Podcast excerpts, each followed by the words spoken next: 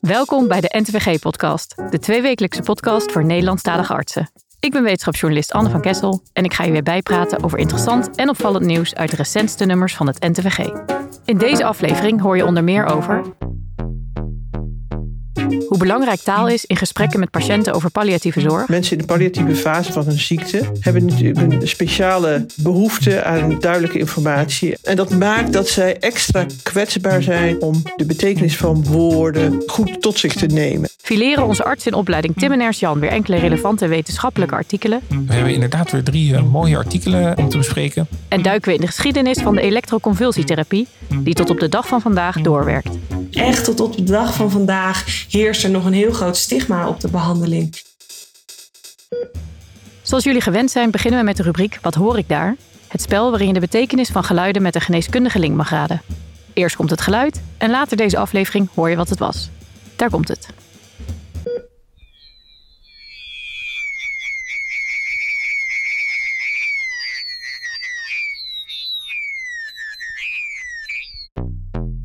Laat het maar even bezinken. Gaan wij ondertussen door met het eerste interview van Job.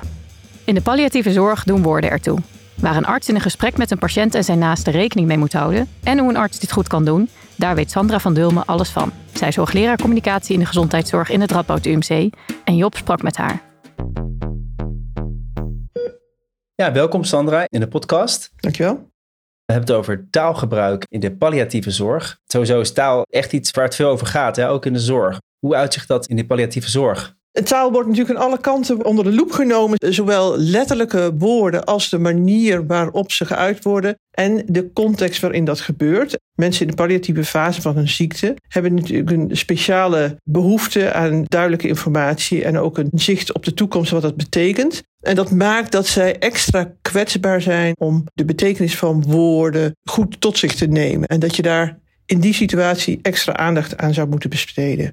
Ja, er zijn verschillende aspecten daarin die een rol spelen. Hè? Dan hebben we het over de taal, over of mensen het wel of niet ook begrijpen en of het duidelijk genoeg is of ze het begrijpen. Ja, we weten dat één op de vier mensen in Nederland beperkte gezondheidsvaardigheden heeft. Dat betekent dat zij gezondheidsinformatie moeilijk kunnen vinden, begrijpen en, en toepassen, ook bij het nemen van besluiten over hun gezondheid en ziekte. Dat wil niet zeggen dat de andere drie op de vier mensen dat wel kunnen. En zeker niet in een situatie als de palliatieve zorg, waarin toch van allerlei besluiten genomen moeten worden die emotioneel beladen zijn. Dus dat maakt dat je zowel alert eigenlijk zou moeten zijn als zorgverlener op je woordkeuze, maar ook op de manier waarop je iets brengt. Een, een boodschap als het ziet er goed uit, komt anders over als dan wanneer je zegt het ziet er niet slecht uit. Dat is een subtiel verschil, maar voor patiënten natuurlijk wel heel belangrijk. Ja. ja. Hoe moeten artsen daarmee omgaan? Het beste is dan toch om als zorgverlener regelmatig te vergewissen dat de boodschap zo overkomt als bedoeld. En dat je dat ook regelmatig checkt. We hebben daar instrumenten en, en methoden voor. Maar die zijn vooral gericht op, um, op het einde van een contact bijvoorbeeld. Na te gaan van, goh, hebt u alles begrepen? Kunt u het in uw eigen woorden voor mij vertellen wat ik u verteld heb, wat we hebben afgesproken? Om zo te controleren of ik het duidelijk heb overgebracht. Dat is een prima methode, teachback methode. Mhm. Maar het kan zijn dat er zoveel is verteld dat er ook tussendoor momenten eigenlijk genomen moeten worden om. Dat je af en toe even een teachback momentje tussendoor pakt. Precies. Eigenlijk. Ja. En misschien zelfs een teach forward ook. Dat je in het begin van een contact ook al nageeft, waar staan we nu? Wat weet u al? Waar liggen uw behoeften? En daar kunnen we dan rekening mee houden in dat gesprek. Ja. Wat zijn nou van die voorbeelden waarvan je denkt, auw, dat, dat is nou precies iets wat echt extra goed over moet nadenken, want anders kan het echt heel verkeerd vallen. Ja, ja we hebben dat in een onderzoek, het onderzoek van Liesbeth van Vliet. We hebben gekeken van welke opmerkingen, fragmenten in een consult patiënten moeite mee hebben. En dan bijvoorbeeld een opmerking bij een, van de zorgverlener over een, een zwaar zieke patiënt, eh, eindstadium eh, kanker bijvoorbeeld, die dan zegt van, goh, u ziet er goed uit zonder na te gaan of een patiënt zich ook werkelijk goed voelt. Iemand kan er perfect uitzien en toch wel heel erg ziek zijn en zich ook heel erg ziek voelen. Ja. En ook het doen van vage beloften, bijvoorbeeld, uh, nou, ik ga u bellen. Dat is niet concreet genoeg en dat maakt mensen ook onzeker. Die hebben houvast nodig, die zoeken toch naar momenten van contact. Ja. Het gaat er heel erg om van, is mijn boodschap duidelijk en hoe kan die overkomen op de patiënt. Ja. En dat kun je eigenlijk alleen maar nagaan door goed te letten op hoe een patiënt reageert, maar ook door na te vragen van hoe, ja, wat betekent dit voor u? Is dit concreet genoeg? Is dit eh, een prettig hoe we met elkaar gaan praten? Metacommunicatie kan op zo'n moment ook heel erg helpen. Ja, we hebben in een ander onderzoek, een experimenteel onderzoek, ook gekeken wat dat betekent voor mensen ook in hun stressreactie. Als een arts meer of minder empathische uitingen doet. Dus een opmerking van een arts in een slecht nieuwsgesprek. Van nou, de situatie ziet er, ziet er niet best uit. Maar we laten u niet alleen, we zijn er voor u. We gaan samen kijken wat we voor u kunnen doen. Je ziet dan ook daadwerkelijk dat mensen rustiger worden. En dat er ook meer ruimte is om nieuwe informatie op te nemen. Er moet gewoon even ruimte zijn voor die emotionele lading. Hoe voorkomen we dat artsen in de spreekkamer in een kramp schieten omdat ze bang zijn dat, uh, dat alles wat ze zeggen wel verkeerd zou kunnen vallen? Ja, nee, dat is een belangrijke vraag. Want je wil natuurlijk ook dat artsen gewoon normaal, en, normaal kunnen communiceren zoals ze altijd hebben gedaan. Aan de andere kant eh, zijn ze er voor de patiënt. En in hun gebruik van jargon kunnen ze denk ik al wat eenvoudiger communiceren. En daar zijn ook heel veel voorbeelden voor van lijstjes waarin moeilijke woorden, jargon, op een eenvoudige manier wordt uitgelegd. Maar toch op geregelde manier checken bij de patiënt of het begrepen wordt ja, vaak zeggen patiënten ook uit schaamte van ja, ik, ik begrijp het. Maar als je extra oplet hoe iemand reageert, of die, of die ook aanvullende vragen stelt, of die achteraf ook kan uh, herhalen wat er wordt gezegd, dan kun je daar wel um, wat, wat uithalen om, uh, om je communicatie op aan te passen. Vroeger zou je dan misschien denken bij geen vragen van nou, het is helder. Maar bij dit soort ja. gesprekken is het vaak mensen niet zo goed tekenen. Ja, nee, precies. Ja. Daar moet je heel alert op zijn. Ja. ja, nou veel dank voor het gesprek. Graag gedaan. Heldere taal, Job en Sandra. Het artikel van Sandra van Dulmen vind je uiteraard op de website onder podcast. Reageren mag zoals altijd via podcast.ntvg.nl. En dan zijn we alweer toe aan de warme douche. Deze week gaat hij naar Dirk Hoogkamp van de Nederlandse Vereniging voor Medische Polymologie. Artsen voor Vrede. Goedemorgen Dirk, gefeliciteerd met de warme douche. Goedemorgen, dankjewel, ik ben vereerd. Jij werkt als vrijwilliger voor NVMP, oftewel de wetenschap van oorlog en vrede. Wat is jullie uh, doel? Ja, wij zijn een Nederlands-Vlaamse organisatie die onderzoek doet naar de gevolgen van gewapende conflicten. En ons inzetten voor uh, het voorkomen van oorlogsleed en in het bijzonder het voorkomen van uh, kernoorlog.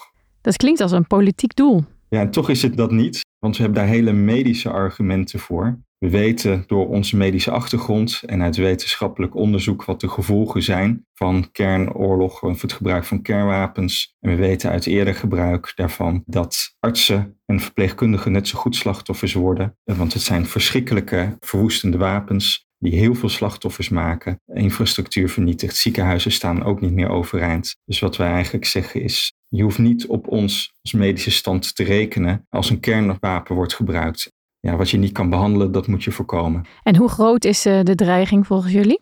Op dit moment zijn er nog 12.500 kernwapens in de wereld. Dat is een gigantisch aantal. Maar met één kernbom kan het al vreselijk misgaan. De Bulletin of Atomic Scientists stelt dat de Doomsday Clock op 60 stellen voor middernacht staat. Oké, en wat doen de leden van de NVMP om dit doemscenario te voorkomen? Ja, eigenlijk heel veel verschillende dingen, zowel in Nederland als internationaal. Praten met politici, met uh, bestuurders op ministeries over deze onderwerpen, maar voeren ook actie.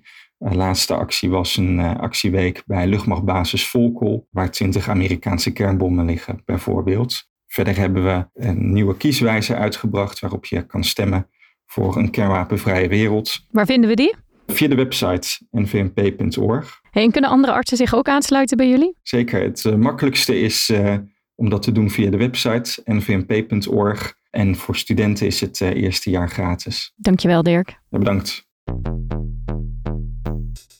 We gaan weer luisteren naar de mannen van de House of Podcast. Tim Dekker en Ernst-Jan van het Woud. Zij komen voor ons iedere keer stapels medische literatuur door. Heren, wat hebben jullie voor ons gevonden? Ja, dankjewel uh, Anne. We hebben inderdaad weer drie uh, mooie artikelen uh, om te bespreken. En we beginnen met een studie en die heeft gekeken naar de relatie tussen een teveel aan schildklierhormoon en cognitieve stoornissen. Een studie van Adams en collega's en het staat in de JAMA Internal Medicine. En nou is hier al vaker data over gepubliceerd, maar er zijn toch wel nieuwe inzichten, Tim. Wat bespreekt dit artikel wat nou nog niet bekend was? Je hebt gelijk. Er is best wel eerder vaker onderzoek gedaan naar de relatie tussen een teveel aan schildklierhormoon en het optreden van dementie of eh, milde cognitieve stoornissen. Nou, die studies hebben een relatie laten zien tussen die twee. En het komt erop neer dat mensen met een hyperthyroïdie een hoger risico hebben op cognitieve klachten. Dus dat is bekend. Wat het sterke punt is van deze studie is dat ze niet alleen maar hebben gekeken naar de relatie tussen schildklierziekte en dementie, maar ook de relatie tussen TSH-waarde en dementie. En dat is deels nieuwe wetenschap. Ja, en nou leidt een teveel aan schildklierhormoon tot een laag TSH-waarde.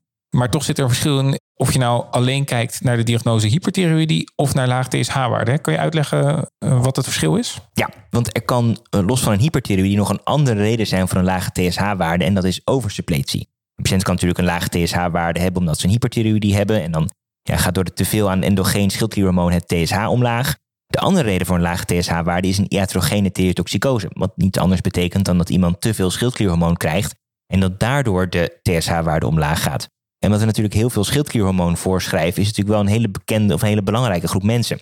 En hebben die mensen met een laag TSH door oversuppletie ook een verhoogd risico op cognitieve stoornissen? Dat was tot dusver niet bekend. Nee, dus dat is zeker een, eh, een belangrijke onderzoeksvraag dus. En dat is in potentie ook denk ik wel belangrijk voor een hele grote groep mensen. Hè? Hoe zijn ze nou te werken gegaan? Want dit lijkt me nog niet uh, heel makkelijk uit te zoeken. Nee, uh, dus de studie gebruikte elektronische patiëntendossiers om na te gaan of uh, zowel endogene als exogene bronnen van te veel schildklierhormoon geassocieerd zijn met een verhoogd risico op cognitieve stoornissen. Nou, wat ze vonden was dat mensen met een lage TSH-waarde inderdaad een hoger risico hadden op cognitieve stoornissen. Dus dat is een bevestiging van eerder onderzoek.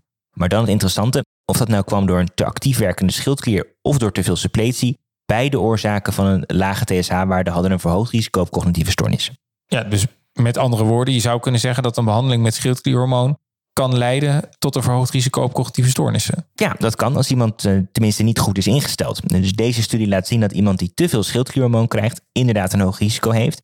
Het feit dat een van de ja, toch al meest voorgeschreven medicaties onder deze omstandigheden het risico, het risico op cognitieve stoornissen kan vergroten, vind ik ja, best wel een belangrijk signaal.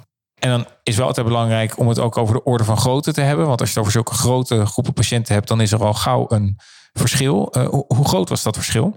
Ja, ik vond het best wel indrukwekkend effect groot overigens. Is de incidentie van cognitieve stoornissen uh, op 75-jarige leeftijd in de groep met de lage TSH-waarde was 11% Maar dat was ten opzichte van 6% in de vergelijkingsgroep. Dus een verschil van 5% En dat nam toe met de leeftijd. En voor de conclusie van deze studie ook erg belangrijk. Dat effect was even groot voor mensen met een exogene als een endogene hyperthyroïdie.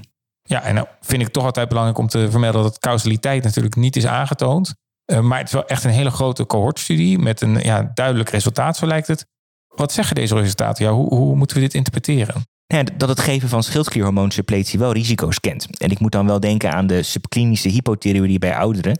Dat komt vaak voor en dan is er sprake van een hoge TSH-waarde en een normale schildklierhormoonwaarde. En dat wordt soms aangegrepen als aanleiding om te gaan suppleren. En dan denk je misschien dat er weinig fout kan gaan, maar ja, deze studie laat wel zien dat je er toch mee moet oppassen in deze kwetsbare populatie. Dus nou, hou die TSH-waardes in de gaten. Dan door naar het uh, volgende artikel. Dit is eentje van Nederlandse bodem en dat gaat om een studie van Ketelaar en collega's. Zij staan in de Journal of Geriatric Oncology en zij hebben gekeken naar de uitkomst van kwetsbare patiënten die behandeld worden voor een colorectaal carcinoom. Ja, dat is een uh, leuk onderzoek uh, waarin de onderzoekers stellen ja, dat patiëntselectie natuurlijk cruciaal is om over, maar ook onderbehandeling in deze oudere patiënten met een colorectaal carcinoom te voorkomen. En ze snijden ook aan dat er natuurlijk steeds minder invasieve chirurgie is en ook meer nadruk op herstel. En daarmee de vraag rijst wat nu eigenlijk de uitkomst is voor deze kwetsbare ouderen. En in deze retrospectieve cohortstudie werd de waarde van een screeningstoel, de zogenaamde Geriatric 8, of ook wel de uh, G8-score, bekeken. En dat is een vragenlijst die je kan gebruiken om te screenen op, op frailty, dus op kwetsbaarheid. En bij een lage G8-score werd dan vervolgens zogenaamde Comprehensive Geriatric Assessment verricht, waarna het behandelplan eventueel uh, kon worden aangepast. Oké, dus eerst een screeningstoel en dan eventueel uh, daarna een comprehensive geriatric assessment dus. Want ten opzichte van zo'n G8-score is een geriatric assessment wel een stuk uitgebreider, toch? Ja, klopt. Dus in die, in die G8-score zitten acht vragen op verschillende uh, domeinen. Daar ga je best snel doorheen. Maar zo'n complete geriatrische screening die brengt veel uitgebreider de patiënt in kaart op uh, medisch, maar ook functionerend en, en, en psychosociaal gebied. En, en daar rollen dan inderdaad vaak verschillende adviezen uit. Uiteindelijk zijn er 170 patiënten in de studie geïncludeerd, waarvan er 74 een verlaagde G8-score hadden. En van deze 74 hebben 56 zo'n uitgebreide screening gehad.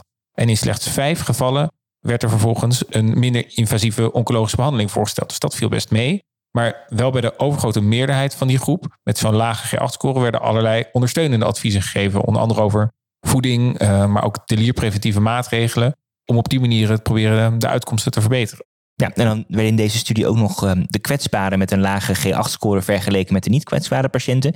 Want hoe, ging dat dan uiteindelijk? Waren de, met deze adviezen en aanpassingen de uitkomsten dan gelijkwaardig of nog niet? Ja, eigenlijk waren ze best wel gelijkwaardig. Um, dus primaire uitkomstmaat was het totaal aantal complicaties. Daar was geen verschil. En er was ook geen verschil in mortaliteit. Waren wel subtiele verschillen binnen de complicaties. Zo leek er iets meer delier voor te komen in de kwetsbare groep. Wat je denk ik zou verwachten, ondanks de preventieve maatregelen. En opvallend vond ik dat er ook echt significant meer naadlekkage voorkwam in de niet kwetsbare groep. En dat kwam wellicht doordat in deze groep bijvoorbeeld uh, vaker voor een primaire anastomose werd gekozen. Dus de chirurgische modaliteit uh, in die kwetsbare groep, die maakt misschien toch wel een verschil. Wel een interessant inzicht in een uh, stukje real-world data over de behandeling van kwetsbare ouderen. Dus ik denk dat je kan zeggen dat als je screent op kwetsbaarheid en vervolgens bij de kwetsbare het risico op complicaties probeert te minimaliseren en zo nodig je behandelplan aanpast, dan lijkt de uitkomst dus eigenlijk heel erg vergelijkbaar met de niet kwetsbare groep, toch? Ja, zo zou je het eigenlijk wel, wel kunnen samenvatten. En daar moet ik nog wel bij zeggen, en dat zeggen de auteurs zelf ook wel, dat door de aard van de studie wel selectiebias kan zijn ontstaan. En ik denk dat de allerkwetsbaarste in deze studie wel ontbreken. Maar dat je in de praktijk kwetsbare ouderen op een veilige manier voor een colorectaal carcinoom kan behandelen met deze maatregelen, dat staat wat mij betreft wel vast. Ja, dan tot slot nog dit, uh, Tim. Het is denk ik wel logisch dat de kwaliteit van zorg beter is bij continuïteit van personeel. Een uh, hoog personeelsverloop heeft daarom in potentie een negatief effect op de kwaliteit van zorg. Maar nu is daar ook data over, want er is een studie verschenen in JAMA Internal Medicine van Shen en collega's. En zij hebben onderzocht wat de relatie was tussen de kwaliteit van zorg die geleverd wordt in Amerikaanse verpleeg- en verzorgingshuizen in relatie tot het um, verloop van personeel. Dus um, wat hebben ze hierover gevonden? Nou, dat er inderdaad een relatie was tussen die twee factoren. Dus de studie keek naar een aantal kwaliteitsindicatoren. Bijvoorbeeld nou, hoeveel patiënten hadden een katheter, hoeveel patiënten zijn in een bepaalde periode gevallen, hoeveel patiënten hadden antipsychotica nodig, om er nog maar een paar te noemen. En dit werd gerelateerd aan de turnover rate. En wat bleek, over het, over het geheel genomen nam de kwaliteit van zorg inderdaad af als er heel veel uh, verloop van personeel was. En wat de onderzoekers uh, met name zagen was dat bij uh, verzorgingshuizen met heel veel turnover het aantal mensen die hulp nodig had bij het ADL toenam. En ook dat mensen in die situatie vaker werden heropgenomen in het ziekenhuis. Ja, wat wel verder interessant was om te lezen, was dat het niet alleen gold voor het verpleegkundig personeel, maar ook voor de managers. Daar was meer turnover ook geassocieerd met een slechtere kwaliteit van zorg. En instellingen met uh, veel verloop kregen overigens ook eerder een waarschuwing tijdens inspecties. Dus laat maar zien hoe belangrijk het is uh, in je instelling om een continuïteit van zorg te waarborgen. En het is leuk dat dat nu ook met data te onderbouwen is. Dat was het voor ons voor deze week. terug naar jou, Anne. Dank voor het graafwerk, mannen. We zijn benieuwd waar jullie over twee weken mee komen. Van het wetenschappelijke nieuws gaan we door naar het antwoord op de vraag: wat hoor ik daar? We gaan schakelen met audioloog Jan de Laat. Goedemorgen, Jan. Hoi. Hou ons niet langer in spanning. Wat hoorden we? De piep, eh, dat is het geluid van een hoortoestel. Dat doet het overigens goed. Zei het dat het geluid wat eh, via het luidsprekertje in het hoortoestel naar buiten komt, via de microfoon weer naar binnen gaat. En dan ontstaat het zogenaamde rondzingen. En ja, en dat geeft geluid. En als je je hand eromheen houdt, dan uh, kan het geluid ook van, uh, van klank veranderen. Het lijkt me heel vervelend om dat in je oren te hebben als je een hoortoestel in moet doen. Kun je dat voorkomen? Ja, als het hoortoestel goed in het oor zit, dus ook het oorstukje wat het oor als het ware moet afdichten voor andere geluiden, dan voorkom je dat geluid. Uh, dus het advies is altijd: zet het hoortoestel uit, of uh, in ieder geval op een laag volume, zodat het als je het in het oor doet, het niet kan gaan rondzingen. En als het dan eenmaal goed in het oor zit, dan heb je er geen last meer van en kun je rustig het geluid weer op het juiste volume zetten. Aha, goede tip. En is het geluid ook nuttig? Ja, het geluid is in zoverre nuttig dat een audicien, dus degene die het hoortoestel instelt uh, voor uh, de slechthorende, uh, zal het gebruiken om na te gaan of bijvoorbeeld de batterij goed werkt. Want als de batterij niet goed werkt, zal er ook geen fluiten ontstaan. Dat is één. En het tweede is, je kunt je als het ware met je hand eromheen het geluid qua klank beïnvloeden. En dat zegt ook iets over de werking van het hoortoestel. Maar eerlijk gezegd zou ik dat maar aan de audicien overlaten. Want hij weet, of zij natuurlijk, weet precies um, wat je dan moet horen horen en hoe je dat kunt beoordelen. En dat doet me trouwens denken aan dat je als kind zo'n schelp tegen je oor zet. Ja, dat is hetzelfde effect. Als mensen heel goed horen en uh, ze s'nachts in bed liggen, dan is er ook altijd wel een heel klein beetje ruisen te horen, als het ware. Want er is bijna geen stilte, geen echte stilte. En als je op dat moment, eh, als het eh, behoorlijk stil is, je hand om je oor scherp legt, en je heel goed kunt luisteren, dan hoor je ook als het ware het ruisen van de zee. En dat hoor je nog beter als je een schelp tegen je oor houdt. En dan zeg je wel eens van, goh, die schelp die vind je op het strand en dat is dan ook echt de zee. Maar het is niks anders dan het um, akoestisch effect, dus het uh, weerkaatsen van, um, van hele zachte geluiden tegen die schelp, wat dan weer het oor binnenkomt en wat je kunt horen. Helder. Dankjewel Jan. Heb je nou ook een geluid dat je graag wil inzenden? Stuur het naar podcast.ntvg.nl en wie weet spreken we je binnenkort. Toen in de jaren 30 van de vorige eeuw de elektroconvulsietherapie werd uitgevonden, kwam die al snel in Nederland beschikbaar. Nog altijd staat de therapie te boek als effectief. Toch is de behandeling altijd enigszins omstreden gebleven, vooral door de beeldvorming in de maatschappij. Job spreekt erover met arts in opleiding Marieke Verschoor, die samen met arts en medisch historicus Bart Lutters in de geschiedenis van de therapie dook. Ja, welkom Marieke in de podcast. Elektroconvulsietherapie. Zou je eerst in het kort even kunnen uitleggen, wat is het nou eigenlijk ook weer precies? Dankjewel. Elektroconvulsietherapie is een behandeling in de psychiatrie, met name voor ernstige depressies, waarbij patiënten door middel van stroom worden behandeld. Een korte stroomstoot door de hersenen is het als het ware. Je bent de geschiedenis ingedoken. Die therapie die kwam er. Ik begreep dat die ook al vrij snel, ook in Nederland, werd geïntroduceerd. En toen? Ja, het werd inderdaad al heel snel geïntroduceerd nadat twee Italiaanse psychiaters de behandelmethode hadden uitgevonden, als het ware. En wanneer was dit? Eind jaren 30. En het werd in Nederland inderdaad al heel snel geïntroduceerd en gaf eigenlijk ook al heel snel best wel positieve resultaten. Want de psychiaters hadden redelijk weinig behandelopties. Ze hadden nog geen antidepressiva. Ze hadden wel wat andere behandelopties, zoals een uh, insult opwekken door insuline of door cardiazol. Uh, maar die hadden ook allemaal nare bijwerkingen. En dit was relatief makkelijk uit te voeren, de ECT. En ook um, ja, gaf snel al gunstige resultaten. En dus werd dus voor heel verschillende patiënten ingezet met de depressieve klachten? Ja, vooral wel bij de meest ernstige depressies, maar ook bij patiënten met ernstige psychose, met katatonie. Dus er was nog niet een hele duidelijke afgebakende groep, maar de belangrijkste groep waren wel de ernstige depressies. Wisten ze eigenlijk, of weten we het nu eigenlijk, hoe het werkt? Nee, er zijn wel bepaalde ideeën over, maar tot op de dag van vandaag is volgens mij nog steeds de, het exacte werkingsmechanisme niet opgehelderd. Nee. En wat voor ideeën waren er over dan? Nou, toen het werd geïntroduceerd in Nederland, toen uh, dachten de psychiaters dat um, patiënten bepaalde doodstriften hadden als ze depressief waren. En die doodstriften moesten ontladen worden. En dat kon je door middel van elektrische stroom doen. Uh, en daardoor zou een patiënt dan genezen. En toen kwamen er allerlei maatschappelijke ontwikkelingen en er kwamen alternatieven. Mm -hmm. Er kwamen inderdaad alternatieven. Dus op een gegeven moment, dat was geloof ik eind jaren 50, begin jaren 60, uh, kwamen antidepressiva en antipsychotica op. Ja, en als je een patiënt kan behandelen met een tablet versus hè, elektroconvulsie, ja, dan gaat de voorkeur wel uit naar een tablet die nog makkelijker toe te passen is, minder bijwerkingen kent, eh, minder ingrijpend ook is voor de patiënt. Uh, maar tegelijkertijd ontstond uh, de antipsychiatrie, een maatschappelijke ontwikkeling die heel erg tegen de onderdrukking van het menselijk gedrag vanuit de psychiatrie was. Ze zagen hè, de psychiatrie als een soort autoriteit die bepaalde wat, wat juist was en wat onjuist was qua gedrag, wat ziek was en wat niet ziek was. Afwijking moest worden onderdrukt. Precies. Dus ja. desnoods met stroomschokken. Ja, inderdaad. Ja. En uit die tijd uh, stammen ook een aantal bekende films, waaronder deze. Okay, this won't hurt and it'll be over in just a moment. Uh-huh. Open your mouth. Say. This will keep you from biting your tongue. Well, Now just bite down on it. oh. That's right. Are you ready? Here we go.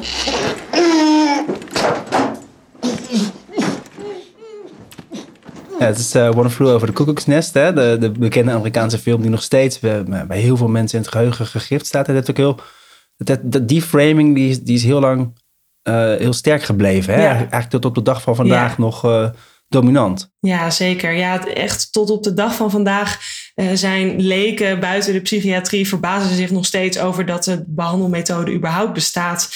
En wordt er gevraagd, huh, dat is toch iets enorm barbaars, iets middeleeuws. Ja, dus echt tot op de dag van vandaag heerst er nog een heel groot stigma op de behandeling, die juist levens kan redden. Niet meer zulke hevige bijwerkingen kent als vroeger en al helemaal niet wordt ingezet om afwijkend gedrag te corrigeren. Maar die framing of dat beeld heeft wel er bijna toe geleid dat die therapie echt is uitgestorven een aantal jaar geleden. Hè? Hoe is dat toen gekeerd? Wat er ontstond was echt een hele maatschappelijke ophef over uh, ECT. Psychiaters die ECT uitvoerden kwamen op een zwarte lijst terecht. Er werden allerlei artikelen in kranten gepubliceerd tegen ECT. Er werd gedemonstreerd bij instellingen en bij ziekenhuizen. Nou ja, dat had een hele grote maatschappelijke impact. En ook zodanig dat de regering het idee had van hé, hey, wij moeten hier ook, ook iets mee. Eh, er kwamen kamervragen over van moeten we ECT gaan afschaffen, moeten we het gaan verbieden, omdat het zo'n barbaarse behandelmethode is. Toen is er een heel onderzoek opgezet door de Gezondheidsraad. Zijn er allerlei psychiaters en assistenten geïnterviewd. Werd er gekeken naar de veiligheid en de doelmatigheid van de behandeling. En toen was eigenlijk de conclusie dat er een enorme maatschappelijke ophef was. Maar dat eigenlijk maar 4% van alle psychiaters pleiten voor een verbod op ECT. En dat 96% van de behandelaren dus juist voorstander waren van de behandeling en die ook wilden behouden. Ja, want het wordt dus gezien als een werkzame uh, methode, maar nog steeds wordt het niet heel veel gedaan. Waar zit het hem dan in? Ja, dat is een goede vraag. Het is sowieso pas de laatste behandelstap. Maar ik denk ook eigenlijk dat ja, angst en stigmatisering nog steeds van invloed zijn. Ja. Helder verhaal, dankjewel. Oké, okay, graag gedaan. Mooie schets en goed dat het stigma bestreden wordt. Het artikel van Marieke Verschoor en Bart Lutters is te vinden op ntwg.nl onder podcast. Reageren mag zoals altijd via podcast.ntvg.nl. Op naar het laatste onderdeel van de show, de tip van de redactie. En die komt zoals je gewend bent van nieuwsredacteur Rosie Sikkel. Welkom Rosie. Vertel, wat kom je tippen? Ik heb dit keer een artikel van mijn collega Sabine Voigt meegenomen. Dus een analyse over de middelen die bij Alzheimer gebruikt worden. De anti-amyloïdmiddelen. En daar is de afgelopen jaren, maanden al uh, vrij veel over geschreven en over bediscussieerd. Die middelen die zijn nogal controversieel omdat de klinische werkzaamheid door sommigen nogal als uh, teleurstellend wordt ervaren. Daarbij komt nog dat die middelen een vrij ernstig bijwerkingenprofiel hebben. Maar wat verder nog niet in de aandacht is geweest, is dat die middelen voor maar een heel klein deel van de Alzheimer-patiënten überhaupt bruikbaar zijn. Die middelen die ruimen dus het amyloïd in het hersenweefsel op. En bij sommige patiënten stapelt dat amyloïd op in de vaatwand en dat kan problemen geven, namelijk uh, kleine bloedingen of uideem uh, in het hersenweefsel. En dat zijn best vrij ernstige bijwerkingen. En er zijn er bepaalde patiëntengroepen onder de Alzheimer-patiënten uh, die daar extra gevoelig voor zijn. Dat zijn de patiënten met CAA en de patiënten die antistolling-medicijnen gebruiken. En die twee groepen samen zijn al bijna 75% van de Alzheimer-patiënten. Dus eigenlijk alvorens je die discussie hebt over, ja, zijn die middelen, eh, stel ze zijn in de toekomst werkzaam genoeg of we vinden dat acceptabel genoeg, uh, dan nog uh, zit je maar eigenlijk met een super klein groepje dat überhaupt in aanmerking komt voor die middelen. En dat is eigenlijk een discussie die nog, ja, die nog eigenlijk nog helemaal niet gevoerd is. Er zitten nog tientallen anti-amyloïdmiddelen in de farmaceutische pijplijn. Wat betekent dit nieuws dan voor deze middelen? Ja, dus dat eigenlijk maar een heel select groepje in aanmerking komt voor deze middelen. En ondertussen wordt er steeds maar weer nieuwe bijgemaakt. En eh, worden die middelen dan steeds weer ja, vrij jubelend gepresenteerd. Maar ja, daar kun je toch wel wat vraagtekens bij stellen. Uh, allereerst is omdat nog maar moet blijken of die middelen werkzaam genoeg zijn. En ja, voor wie zijn ze dan eigenlijk uh, geschikt? Dat zijn dus eigenlijk maar een heel weinig mensen. Dankjewel, Rosie. Dankjewel, Anne. Hiermee zijn we aan het einde gekomen van deze aflevering. Over twee weken hoor je ons weer en praat mijn collega Job de Vries hierbij over het laatste medische nieuws. Heb je een vraag of een suggestie voor een van onze rubrieken? Laat het ons weten via podcast.ntvg.nl. Waardeer je onze podcast? Stuur ons dan door naar die ene collega waarvan je zeker weet dat hij of zij ons ook kan waarderen. En laat vooral een review achter door een aantal sterren te geven. Zo help je ons om niet alleen de beste, maar ook de best beluisterde medische podcast van Nederland te worden. Voor nu een heel fijne dag gewenst en tot de volgende aflevering. En onthoud, een goede arts is een goede luisteraar, dus blijf luisteren. Dit is een podcast van de NTVG-redactie in samenwerking met mij, Anne van Kessel, Job de Vriese, Tim Dekker, Ernst-Jan van het Woud en audiocollectief Visionair Ordinaire.